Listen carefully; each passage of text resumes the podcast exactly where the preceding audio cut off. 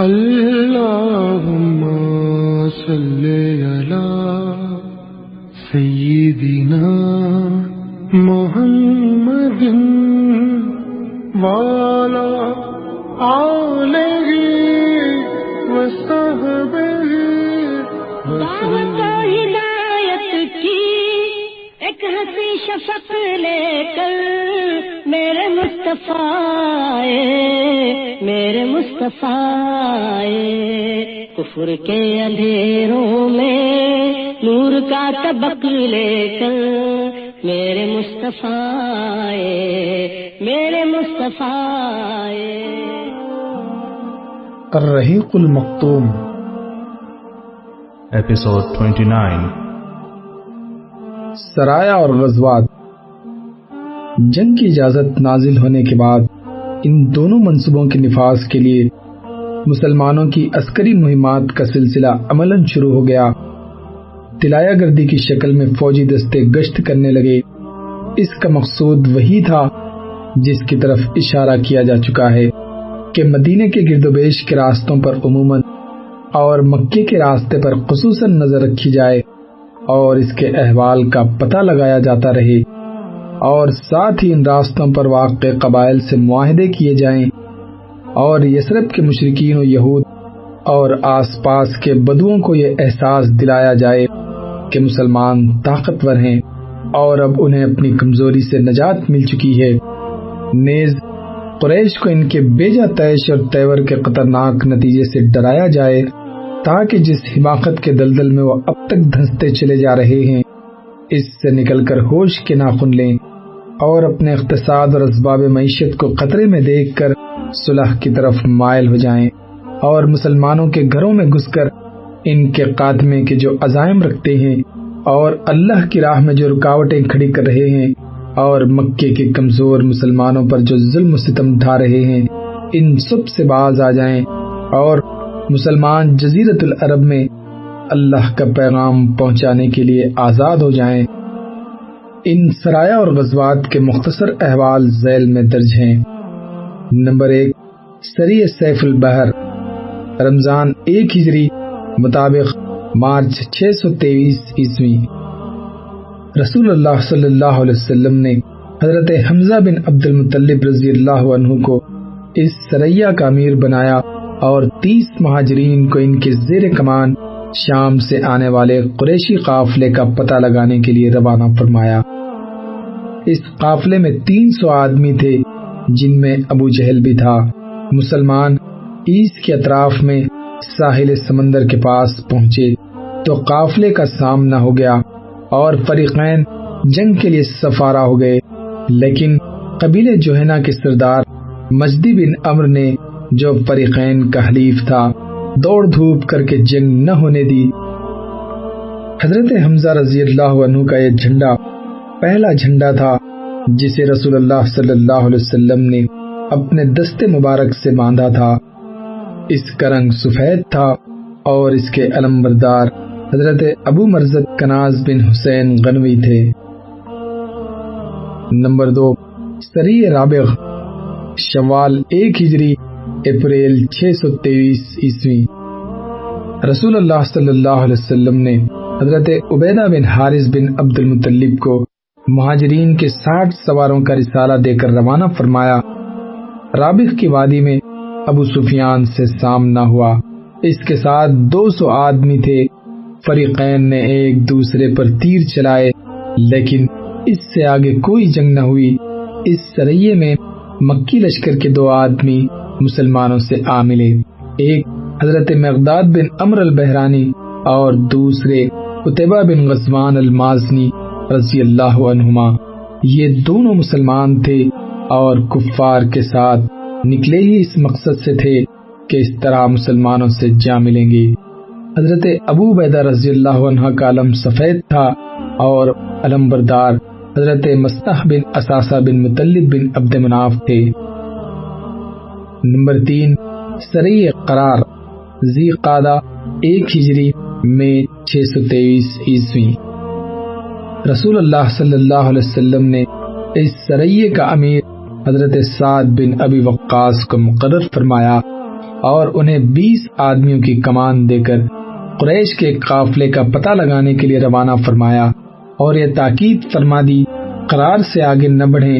یہ لوگ پیدل روانہ ہوئے، رات کو سفر کرتے اور دن میں چھپے رہتے تھے۔ پانچویں روز صبح قرار پہنچے تو معلوم ہوا کہ قافلہ ایک دن پہلے جا چکا ہے۔ اس سریے کا علم سفید تھا اور علم بردار حضرت مقداد بن امر تھے۔ نمبر چار، غزوہ ابو ایاب دان سفر دو ہجری اگست چھ سو تیویس عیسوی۔ اس مہم میں ستر مہاجرین کے ہمراہ رسول اللہ صلی اللہ علیہ وسلم بنفس نفیس تشریف لے گئے اور مدینے میں حضرت سعد بن عبادہ کو اپنا قائم مقام مقرر فرمایا۔ مہم کا مقصد قریش کے قافلے کی راہ روکنا تھا۔ آپ صلی اللہ علیہ وسلم ودان تک پہنچے، لیکن کوئی معاملہ پیش نہ آیا۔ اسی غزوہ میں آپ صلی اللہ علیہ وسلم نے بنو زمرہ کے سردار امر بن مقشی الزمری سے حلیفانہ معاہدہ کیا۔ معاہدے کی عبارت یہ تھی، یہ بنو زمرہ کے لیے محمد رسول اللہ صلی اللہ علیہ وسلم کی تحریر ہے۔ یہ لوگ اپنے جان اور مال کے بارے میں معمون رہیں گے اور جو ان پر یورش کرے گا، اس کے خلاف ان کی مدد کی جائے گی۔ اللہ کے یہ خود اللہ کے دین کے خلاف جنگ کریں۔ یہ معاہدہ اس وقت تک کے لیے ہے جب تک سمندر سوار کو تر کرے۔ یعنی ہمیشہ کے لیے ہے اور جب نبی صلی اللہ علیہ وسلم اپنے مدد کے لیے انہیں آواز دیں گے تو انہیں آنا ہوگا۔ یہ پہلی فوجی مہم تھی جس میں رسول اللہ صلی اللہ علیہ وسلم بذات خود تشریف لے گئے اور پندرہ دن مدینے سے باہر گزار کر واپس آئے۔ اس مہم کے پرچم کا رنگ سفید تھا اور حضرت حمزہ رضی اللہ عنہ علمبردار تھے۔ نمبر پانچ غزب بواد ربیع الاول دو ہجری سپتمبر چھ سو تیویس عیسوی۔ اس مہم میں رسول اللہ صلی اللہ علیہ وسلم دو سو صحابہ کو ہمراہ لے کر روانہ ہوئے۔ مقصود قریش کا ایک قافلہ تھا، جس میں امیہ بن خلف سمیت قریش کے ایک سو آدمی اور ڈھائی ہزار اونٹ تھے۔ آپ صلی اللہ علیہ وسلم رضوہ کے اطراف میں مقام بواد تک تشریف لے گئے، لیکن کوئی معاملہ پیش نہ آیا۔ اس غزوہ کے دوران حضرت سعد بن ماس کو مدینے کا امیر بنایا گیا تھا پرچم سفید تھا، علمبردار حضرت سعد بن ابی وقاص تھے۔ نمبر چھ، غزوہ صفان ربیع الاول دو ہجری ستمبر چھ سو تیویس عیسوی۔ اس غزوہ کی وجہ یہ تھی کہ قرض بن جابر فہری نے مشرقین کی ایک مختصر سی فوج کے ساتھ مدینے کی چراہگاہ پر چھاپا مارا۔ اور کچھ مویشی لوٹ لیے۔ رسول اللہ صلی اللہ علیہ وسلم نے ستر صحابہ کے ہمراہ اس کا تعاقب کیا اور بدر کے اطراف میں واقع وادی صفان تک تشریف لے گئے۔ قرض اور اس کے ساتھیوں کو نہ پا سکے اور کسی ٹکراؤ کے بغیر واپس آ گئے۔ اس غزوہ کو بعض لوگ غزوہ بدر اولا بھی کہتے ہیں۔ اس غزوے کے دوران مدینے کی عمارت زید بن حارثہ کو سونپی گئی۔ علم سفید تھا۔ اور علم بردار حضرت علی رضی اللہ عنہ تھے۔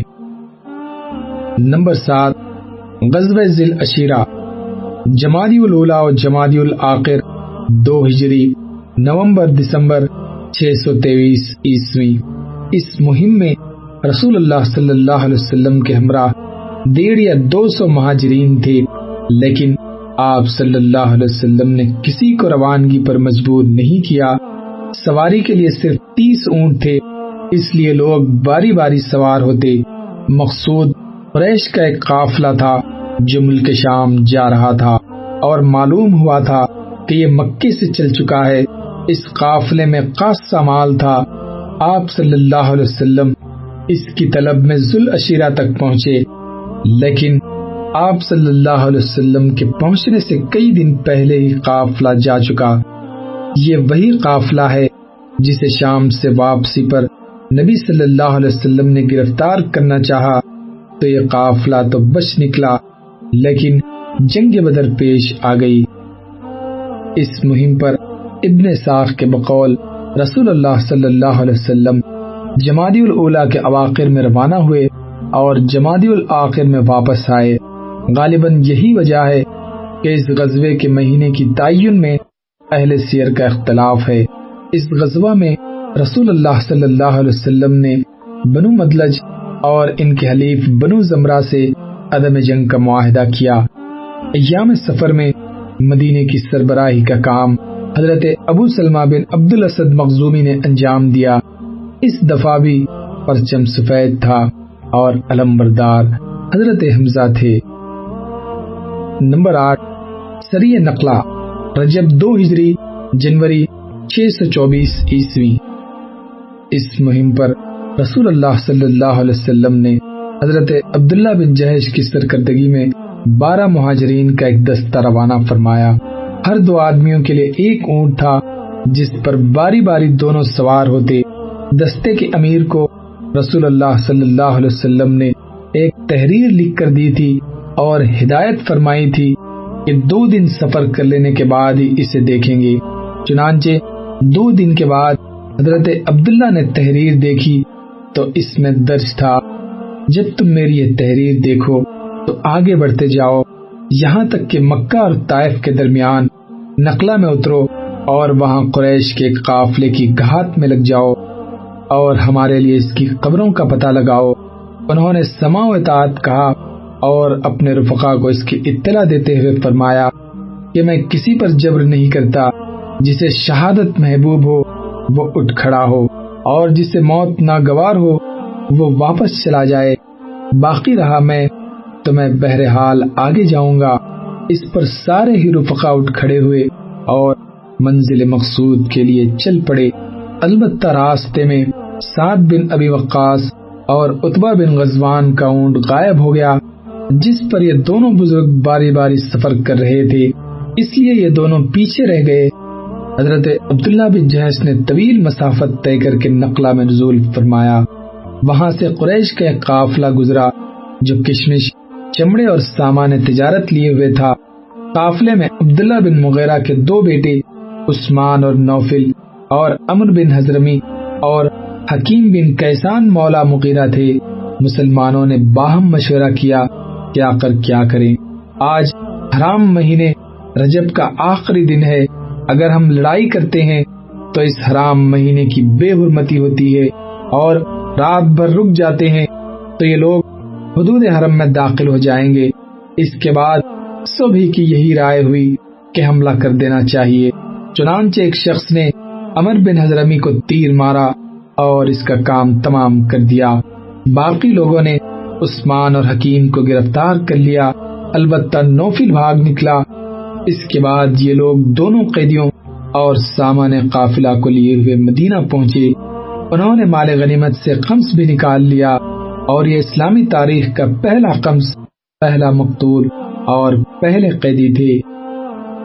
رسول اللہ صلی اللہ علیہ وسلم نے ان کی اس حرکت پر باس پرس کی اور فرمایا کہ میں نے تمہیں حرام مہینے میں جنگ کرنے کا حکم نہیں دیا اور سامان قافلہ اور قیدیوں کے سلسلے میں کسی بھی طرح کے تصرف سے ہاتھ روک لیا۔ ادھر اس حادثے سے مشرقین کو اس پروپگنڈے کا موقع مل گیا کہ مسلمانوں نے اللہ کے حرام کیے مہینے کو حلال کر لیا۔ چنانچہ بڑی چموگوئیاں ہوئی یہاں تک کہ اللہ تعالیٰ نے وہی کے ذریعے اس پروپوگنڈے کی قلعی کھولی اور بتلایا کہ مشرقین جو کچھ کر رہے ہیں، وہ مسلمانوں کی حرکت سے بدر جہاز زیادہ بڑا جرم ہے۔ ارشاد ہوا۔ لوگ تم سے حرام مہینے میں قتال کے متعلق دریافت کرتے ہیں۔ کہہ دو، اس میں جنگ کرنا بڑا گناہ ہے اور اللہ کی راہ سے روکنا اور اللہ کے ساتھ کفر کرنا، مسجد حرام سے روکنا اور اس کے باشندوں کو وہاں سے نکالنا، یہ سب اللہ کے نزدیک اور زیادہ بڑا جرم ہے اور فتنے قتل سے بڑھ کر ہے۔ اس وہی نے سراحت کر دی کہ لڑنے والے مسلمانوں کی سیرت کے بارے میں مشرقین نے جو شور برپا کر رکھا ہے، اس کی کوئی گنجائش نہیں، کیونکہ قریش اسلام کے خلاف لڑائی میں مسلمانوں پر ظلم و ستمرانی میں ساری ہی حرمتیں پامال کر چکے ہیں۔ کیا جب ہجرت کرنے والے مسلمانوں کا مال چھینا گیا اور پیغمبر کو قتل کرنے کا فیصلہ کیا گیا، تو یہ واقعی شہر حرام مکہ سے باہر کہیں اور کا تھا۔ پھر کیا وجہ ہے کہ اب ان حرمات کا تقدس اچانک پلٹ آیا اور ان کا چاک کرنا بہت سے ننگو آر ہو گیا۔ یقیناً مشرقین نے پرپوگنڈے کا جو طوفان برپا کر رکھا ہے، وہ کھلی ہوئی بے حیائی اور سرش بے شرمی پر مبنی ہے۔ اس کے بعد رسول اللہ صلی اللہ علیہ وسلم نے دونوں قیدیوں کو آزاد کر دیا اور مقتول کے اولیاء کو اس کا خوب ادا کیا۔ یہ ہے جنگ بدر سے پہلے کے سری اور غزوے۔ ان میں سے کسی میں بھی لوٹ، مار اور قتل و غارت گیری کی نوبت نہیں آئی۔ جب تک کہ مشرقین نے قرض بن جابر فہری کی قیادت میں ایسا نہیں کیا۔ اس لیے اس کی ابتدا بھی مشرقین ہی کی جانب سے ہوئی، جبکہ اس سے پہلے بھی وہ طرح طرح کی ستم رانیوں کا انتخاب کر چکے تھے۔ ادھر سری عبداللہ بن جہش کے واقعات کے بعد مشرقین کا خوف حقیقت بن گیا۔ اور ان کے سامنے ایک واقعی قطرے مجسم ہو کر آ گیا۔ انہیں جس پھندے میں پھنسنے کا اندیشہ تھا، اس میں اب وہ واقعی پھنس چکے تھے۔ انہیں معلوم ہو گیا کہ مدینے کی قیادت انتہائی بیدار مغز ہے اور ان کی ایک ایک تجارتی نقل و حرکت پر نظر رکھتی ہے۔ مسلمان، چاہیں تو تین سو میل کا راستہ طے کر کے ان کے علاقے کے اندر انہیں مار کاٹ سکتے ہیں، قید کر سکتے ہیں مال لوٹ سکتے ہیں اور ان سب کے بعد صحیح سالم واپس بھی جا سکتے ہیں۔ مشرقین کی سمجھ میں آ گیا کہ ان کی شامی تجارت اب مستقل قطرے کی زد میں ہے، لیکن ان سب کے باوجود وہ اپنے حماقت سے باز نہ آنے اور جوہینا اور بنو زمرہ کی طرح صلح و صفائی کی راہ اختیار کرنے کے بجائے اپنے جذب غیظ و غضب اور جوش غضب و عداوت میں کچھ اور آگے بڑھ گئے۔ اور ان کے آگے سنادید و اکابر نے اپنی اس دھمکی کو عملی جامہ پہنانے کا فیصلہ کر لیا کہ مسلمانوں کے گھروں میں گھس کر ان کا صفایا کر دیا جائے۔ چنانچہ یہی تیش تھا جو انہیں میدان بدر تک لے آیا۔ باقی رہے مسلمان۔ تو اللہ تعالیٰ نے حضرت عبداللہ بن جہش کے سریے کے بعد شابان دو ہجری میں ان پر جنگ فرض قرار دے دی۔ اور اس سلسلے میں کئی واضح آیات نازل فرمائی ارشاد ہوا، اللہ کی راہ میں ان سے جنگ کرو جو تم سے جنگ کرتے ہیں اور حد سے آگے نہ بڑھو۔ یقیناً اللہ حد سے آگے بڑھنے والوں کو پسند نہیں کرتا اور انہیں جہاں پاؤ قتل کرو اور جہاں سے انہوں نے تمہیں نکالا ہے، وہاں سے تم بھی انہیں نکال دو۔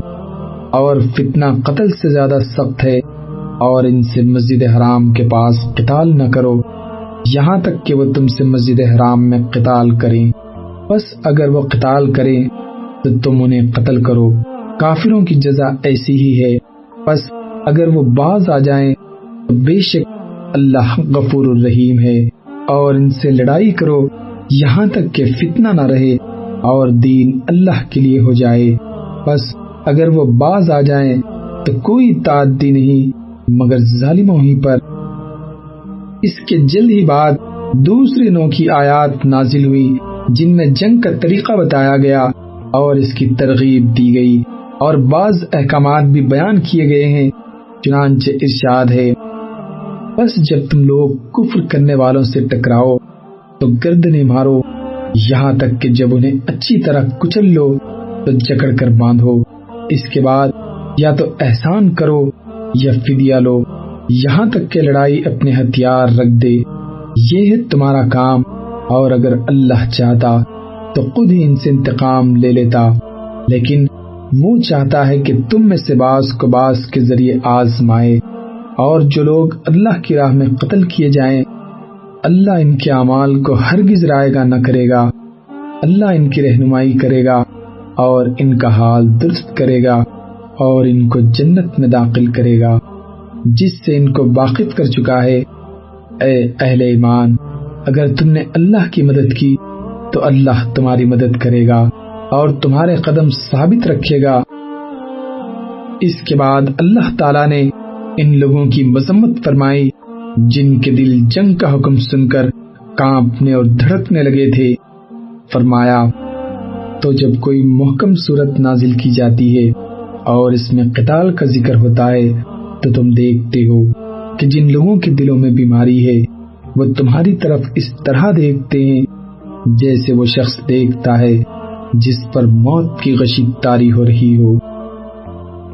حقیقت یہ ہے کہ جنگ کی فرضیت و ترغیب اور اس کی تیاری کا حکم حالات کے تقاضے کے عین مطابق تھا۔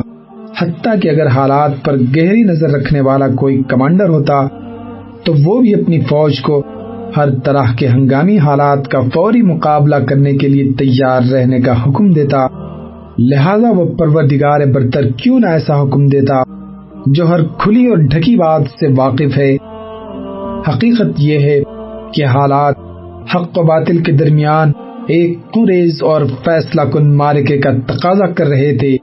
خصوصاً سری عبداللہ بن جہش کے بعد جو کہ مشرقین کی غیرت و حمیت پر ایک سنگین ضرب تھی اور جس نے انہیں کباب سیخ بنا رکھا تھا۔ احکام جنگ کی آیات کے سیاق و سباق سے اندازہ ہوتا ہے کہ قریز مارکے کا وقت قریب ہی ہے اور اس میں آخری فتح و نصرت مسلمانوں ہی کو نصیب ہوگی۔ آپ اس بات پر نظر ڈالیے کہ اللہ تعالیٰ نے کس طرح مسلمانوں کو حکم دیا ہے کہ جہاں سے مشرقین نے تمہیں نکالا ہے اب تم بھی وہاں سے انہیں نکال دو۔ پھر کس طرح اس نے قیدیوں کے باندھنے اور مخالفین کو کچل کر سلسلے جنگ کو خاتمے تک پہنچانے کی ہدایت دی ہے، جو ایک غالب اور فاتح فوج سے تعلق رکھتی ہے۔ یہ اشارہ تھا کہ آخری غلبہ مسلمانوں ہی کو نصیب ہوگا۔ لیکن یہ بات پردوں اور اشاروں میں بتائی گئی، تاکہ جو شخص جہاد فی سبیل اللہ کے لیے جتنی گرم جوشی رکھتا ہے اس کا عملی مظاہرہ بھی کر سکے۔